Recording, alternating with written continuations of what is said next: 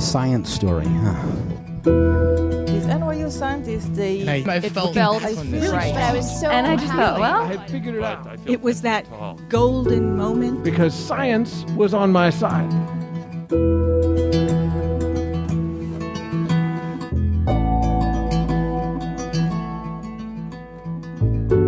Hey everyone, I'm Ben Lilly, and welcome to the Story Collider, where we bring you true personal stories about science. This week's story is from Nneze Akwiwu. It was recorded in March 2016 at the Atlanta Shakespeare Tavern in Atlanta, Georgia, as part of the Atlanta Science Festival.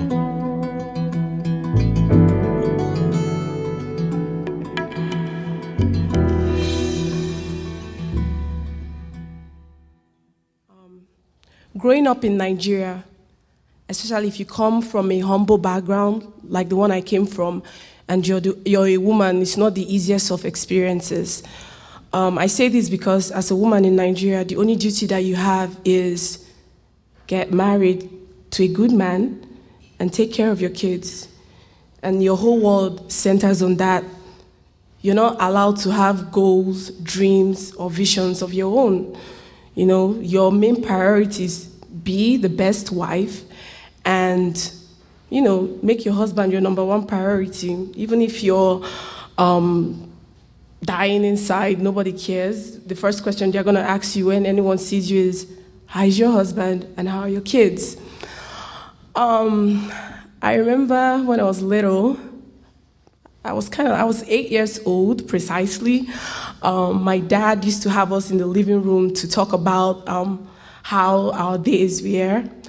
And I remember one time my dad asking me, so Nneze, how was your day today? And I told him, you know what, Dad? You know what I just realized? And he said, what? And I told him, I want to be the first female president of Nigeria. And it's like the whole room was quiet. He looked at my mom, and my mom looked at him like, I don't know what she's talking about. I didn't put those thoughts in her head. And you know, he burst out laughing, and my brothers were like, oh God, Nneze, here comes one of her stories again. And I was like, yes, I was asking my dad, why do you think that I can't be the first female president of Nigeria? And he was like, look around you. First, you're a woman. Second of all, do you see how we live? It's not like I'm a big shot in the society that I can, you know, even if you're not going to get there, at least people recognize that this is a dream that you want to have. So I was like, okay, that's fine. But anytime we'll convene in the living room to talk about our days, I'll still repeat to my dad, you know, Dad, I still want to be the first president of Nigeria. So I would be telling myself that every single time. And it just started manifesting in my life. Like for my friends, I'll get out my friends like in little groups and stand in front of them and, you know, be talking to them. You know, this is what my manifesto is going to be like. You know, this is what I'm going to do when I'm going to be the first president of Nigeria. And they're looking at me like, is she okay? You know? So, you know, time went by. I was in high school. I graduated from high school. My siblings and I, we all graduated from high school. And the big question is, okay, Nneze, you're done with high school. What are you going to do next? No one was asking. My parents were not asking me that because they were like, oh, she's a girl, you know, eventually she's going to get married and all those crazy thoughts that she's having, she'll stop having it when she, you know, pops a baby or two.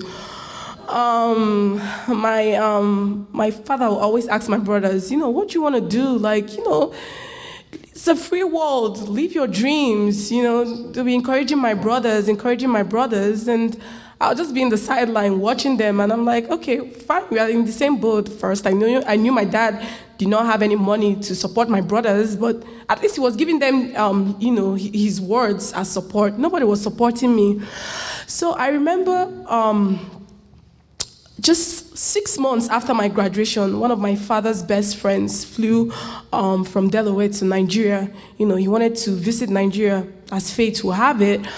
I met with a man, and he asked me, so Nneze, he didn't ask any of my brothers, he asked me, so Nneze, what are your plans after high school? You know, you're done with high school, what are you doing? I told him, you know, just trying to find myself, find my life. And he asked me, what do you want to do? And I told him, you know, actually, I want to be the first female president of Nigeria. And he was like, it caught him off guard. He was like, oof. You know, I admire your courage and everything, so I'm actually going to help you. So he encouraged me to, he paid for me to take my SAT, and he helps me apply to several different schools in the United States. And as fate will have it, I got accepted into Spelman College. And I came to Spelman College. And I was so excited. Whoa, if you guys know how United States is regarded in Nigeria, it's like the land flowing with milk and honey. We even hear that, oh, there are diamonds or gold on the floor that you can pick. You know, it's an achievement coming from a place like Nigeria, coming to United States. Your friends will be like, wow, she already made it. You know, I just want to be like her. Look at her, you know, in the United States and all. So I came here so elated, so excited. Everything was different. The roads were different. You know, people were different. I was looking around like, whoa, you know. But as the months passed by, it dawned on me, you know, I'm not going to see my parents for a long time. And I'm in a new place. And I have to make new friends, and I have to make new family. I had only myself. My father's friend who was helping me, his wife just passed away. She passed away from cancer, so he had to move back to Nigeria. So literally, I had no one. You know, no family, no friends at that time. So I'm a very, I don't know how I do it. Really, I don't know, but the type of person I am, no matter the place I am in, I'll always find my niche. I'll always find out how to survive. I guess maybe it's because of the fact that I grew up in a very rural and difficult place in Nigeria. So, a year after I got into Spelman, I met this woman. I met her in one of the conferences that they had at Spelman, and, you know, we exchanged contact. I just started talking to her, and, you know, she had her parents were from Nigeria, but she was born here and she grew up here.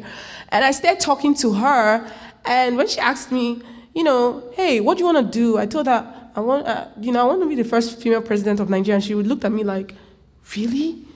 Like, really? She looked at me like as if I was a star or something. And so we exchanged contacts, and when I tell you, that woman was like a second mom to me. Like, anything I needed, anything I wanted, you know, I would always call her, and she would always be there for me, you know. Several different occasions that we have at Spelman, she would always be there to represent me as my mother.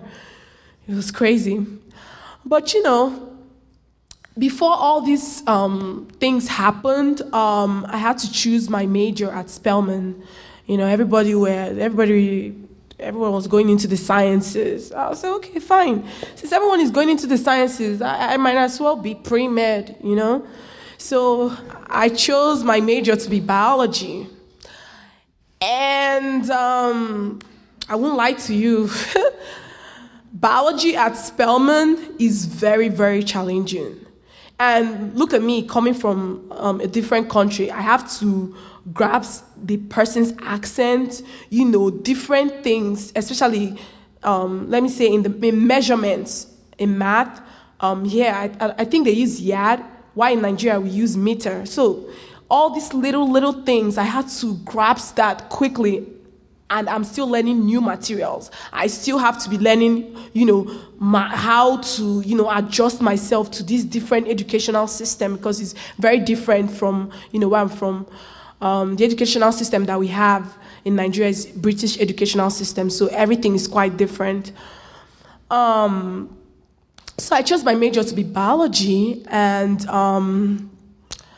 first year went, second year went, and along the line I got discouraged. You know, all the fire and all the vigor that I had when I was coming to America. Yes, I'm going to make a change. Yes, this is what I know what I want to do. I fell off the bus. I don't know where it happened. I don't know how it happened, but I guess I was just, you know, missing home so much and missing my parents and also the new environment. It just really, really dawned on me, you know.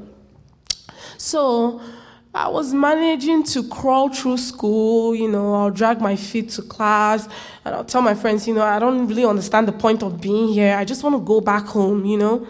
So I kept in contact with my mother, and one day, I remember this day very well because that day changed my life. She called me and she was like, Nneze, do you know what happened?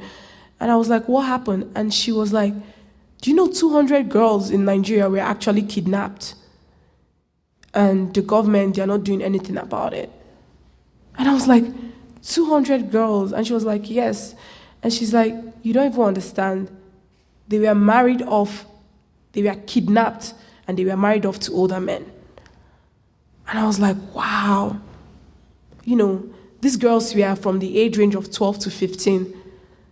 I was like, whoa. She's like, yes, no one is doing anything about it. I just thought in my head, but I bet you if 200 boys were kidnapped, nobody will be saying, oh, we don't know where they are. People will actually go out there and be like, our sons, our men are missing and whatnot. So my mom like, yeah, it's very sad. And after my mom, you know, dropped the phone call, I was like, wow, you know, that could have been me amongst those girls. I was like, Nneze, what are you doing? Like, do you think this is the time for you to lose focus and for you to just, have you forgotten how you got here?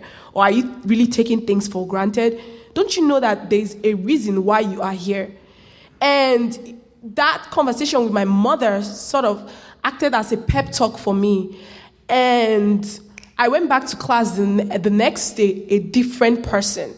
You know, I picked up back from, you know, where I left off. You know, I tried to boost my GPA. I was working real hard.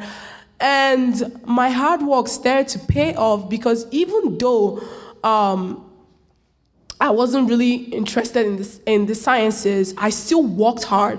I was like, there's a reason as to why you chose biology as a major. Yes, you want to be the first female president of Nigeria. But you must cross this hurdle of college, because if you don't have this degree, nobody's going to take you seriously. You know, they'll just be like, oh, this dreamer, what has she done? Like, what can she show? Like, give us something. You know, that's the first thing people ask you. Okay, so what did you read in college? And imagine my answer being, you know what? I just went to college and I just passed by college. I didn't really finish college. But, you know, I still want to be the first female president of Nigeria, but people will not take me seriously. So I worked really hard, and I guess my hard work paid off because I was called to UCLA for summer research in chemistry, and I'm not even a chemistry major.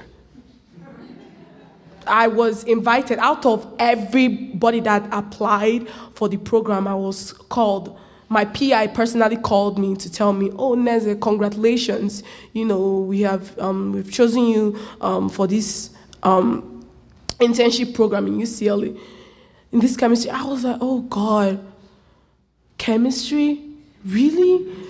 And he was like, yeah, chemistry. I told him, look, because his name is Dr. Miguel, the best PI ever. And he was like, yes, really, Nneze. I was like, I know I've taken some chemistry, but that's not really my strong point. He was like, it's okay, so long as I can see from your CV and your resume that you're a very hardworking girl and you take your studies very seriously. So it's okay, I'll teach you chemistry. So during the summer, I went to UCLA and I participated in the research, and he kept his words, and he taught me, you know, chemistry. I don't really know anything about I mean, I know things about chemistry, but I'm not a specialist in chemistry. But my PI, he's a crystallographer. He taught me how to make crystals. So I guess that's one of my callings that I didn't know. I'm a very good crystal maker. I don't know how that happened, but apparently the crystals that I made over the summer, he showed it to his graduate students. He was like, this is what an undergrad made. Because my crystals were like 99% perfect. And he was looking at these crystals like, oh, wow, Nneze, you really, really made these crystals. he was like, wow. And he was like, look at her. She's not even a chemistry major. And she made these crystals. And I tell you, people there, we are getting their PhD in this. For you to be able to pass the PhD, you should be able to make crystals, perfect crystals. To cut the long story short, I picked myself up. Like, I was like, you cannot afford for you to just lose focus. You've come too far for you to lose focus right now, Nneze. Those girls are depending on you, even the unborn girls. Not just the girls, even the men, everybody in Nigeria, they're depending on you. Because I tell you, Nigeria is not like the best country for you to have dreams, especially if you come from a humble background. People will just look at you like, oh, your parents do not have anything. So how exactly do you think you're going to accomplish this? But look at me, I'm here. I'm at Spelman, I'm a graduating senior at Spelman College, and I'm about to go into the workforce. And I tell you, I came to the States with basically nothing. But I cannot begin to tell you how many people have blessed me or have been blessed by my presence. And more than ever, I'm like, there's a reason why I'm here. And the reason I believe is to be the change that Nigeria needs, because it's high time that Nigeria gets a change. And maybe I'm that change, maybe I'm not, but I know that my voice will be heard one way or the other, I just know. So, like I said, I'm Nneze Akwiwu, hopefully the future president of Nigeria. Thank you.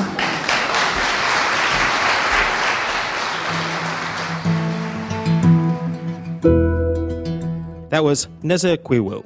Nneze is currently a senior biology major at Spelman College. She thinks of herself as a bubbly, outgoing, and very family-oriented individual. She has plans of becoming the first female president of Nigeria. The Story Collider is produced by me, Brian Wachter, and Barker, Ari Daniel, Christine Gentry, Skyler Bear, Shane Hanlon, and Liz Neely. The podcast is produced by Rose Eveleth. Initial help from Brooke Williams, Anna Groger, and Justin D'Ambrosio. The theme music is by Ghost. Special thanks to the Atlanta Shakespeare Tavern for hosting the show, to the Atlanta Science Festival for being amazing partners, and to Dreams for being achievable. Thanks for listening.